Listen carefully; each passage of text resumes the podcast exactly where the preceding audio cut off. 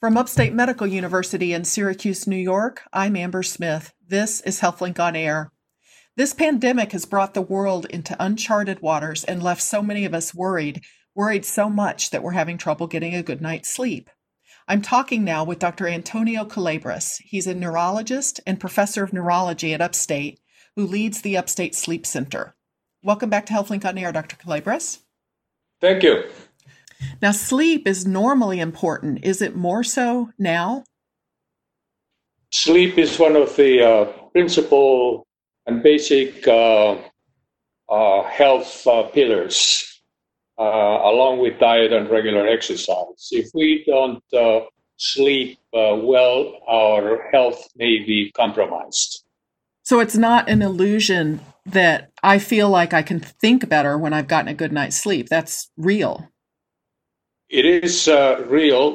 Given all of the stressors that we're all under right now, would you say it's it's common that people are having trouble sleeping? Yes, it is. Uh, it is a reaction to the current uh, environment. We are under a lot of financial and health uh, uh problems that have occurred as a result of this pandemic. And what about nightmares? Is it common for people to be having nightmares or vivid dreams during this time? People who have a high level of uh, stress and anxiety may have uh, nightmares. It's uh, more common in uh, children and uh, young adults than uh, it is in older adults, but no one is exempt from developing nightmares as a result of the high level of anxiety. So that stress and uh, perhaps uh, some depression caused by financial difficulties and uh, the, certainly the health problems, all that can interrupt uh, and, and, cause fragmentation of our sleep. Uh, some people may have uh, difficulty initiating sleep. Those are the ones with a lot of anxiety. And some people may have difficulty initiating sleep and maintaining continuous uh, sleep. Uh, all this uh, is fragmentation and uh, poor initiation that affects our cognitive abilities the following day and our emotional level, obviously. That is a reaction to the current uh, situation. Is there anything we can do to uh, prevent them? Well, actually, what we ought to do is try to get a better night sleep as a result of being confined at home, there is a tendency to relax our uh, sleep uh, wake uh, schedules. In other words, uh, uh, getting up uh, later in the morning and watching TV until late at night. And this may affect the ability to maintain a good night sleep.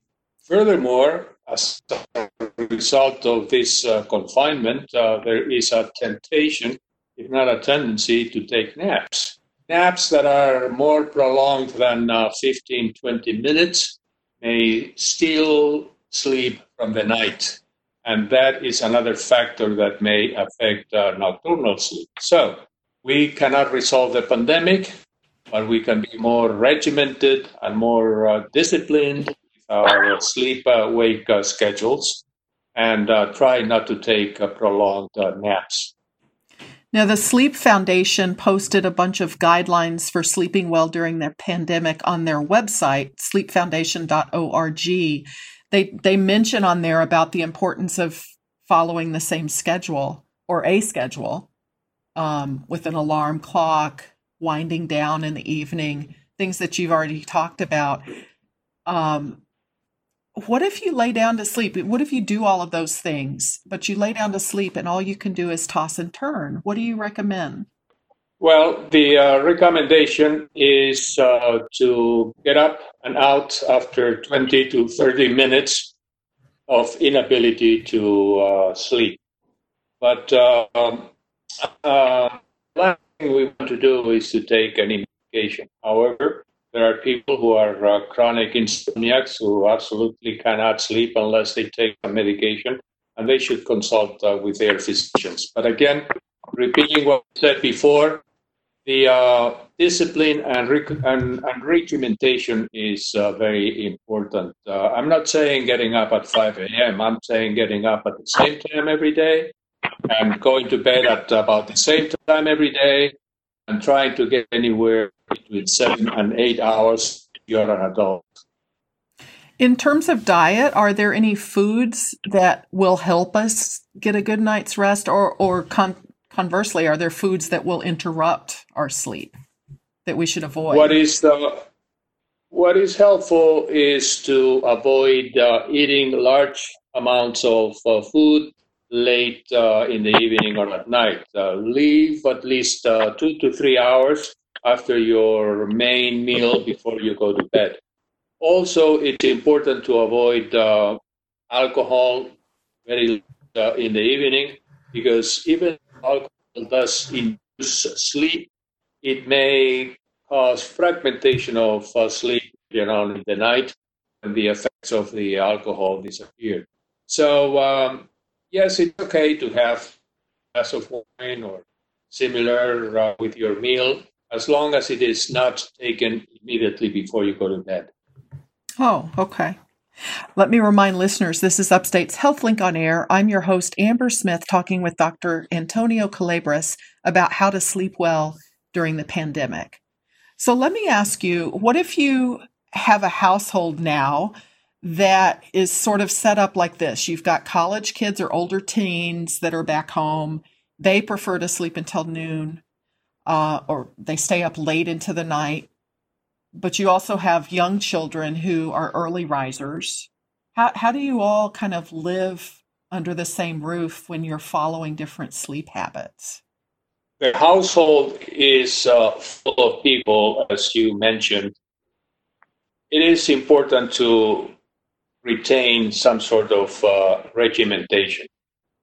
These are unusual times, and therefore unusual methods are required. And uh, certainly, one is to create some sort of uh, regimented in the household. So does does the whole household need to sort of get into sync? The whole household needs to become uh, regimented and disciplined. Some people, maybe those with the most essential jobs, may find themselves working more than ever with long hours or multiple days without a break. Can they benefit from taking power naps throughout the day? No. Throughout the day, several power naps are uh, not uh, recommended. One power nap lasts 15 20 minutes uh, let's say lunchtime or after lunch is uh, acceptable. Several power naps during the day is not acceptable because you are accumulating sleep and stealing that sleep from the night. So essential workers need sleep. They need to get their rest, even if they're working many hours. The time that they're not working, they need to be resting, right? Yes. Everyone has to rest. Can you talk about the circadian rhythm and what this major shift in our lifestyle is doing to our circadian rhythms? Well, the circadian rhythm, which is the uh, clock inside the brain that tells us when to sleep and when to be awake, uh, may suffer if uh, the uh, bedtimes and the times to get up uh, are disrupted we need to impose our behaviors to be disciplined with what we eat, with what we or how we exercise or how we work, so that uh, we maintain the circadian rhythm under control. Otherwise, it's going to drift. Now, what do you say about someone who finds themselves trying to sleep more during this pandemic, where they're they'd rather just stay in bed? Is that healthy? It's not healthy and um, excessive uh, sleep will affect uh, nocturnal uh, sleep the following day.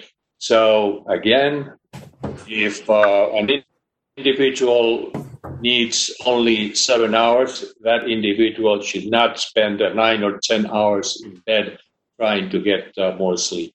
Well, thank you so much to Dr. Antonio Culebras, a professor of neurology who specializes in sleep disorders at Upstate.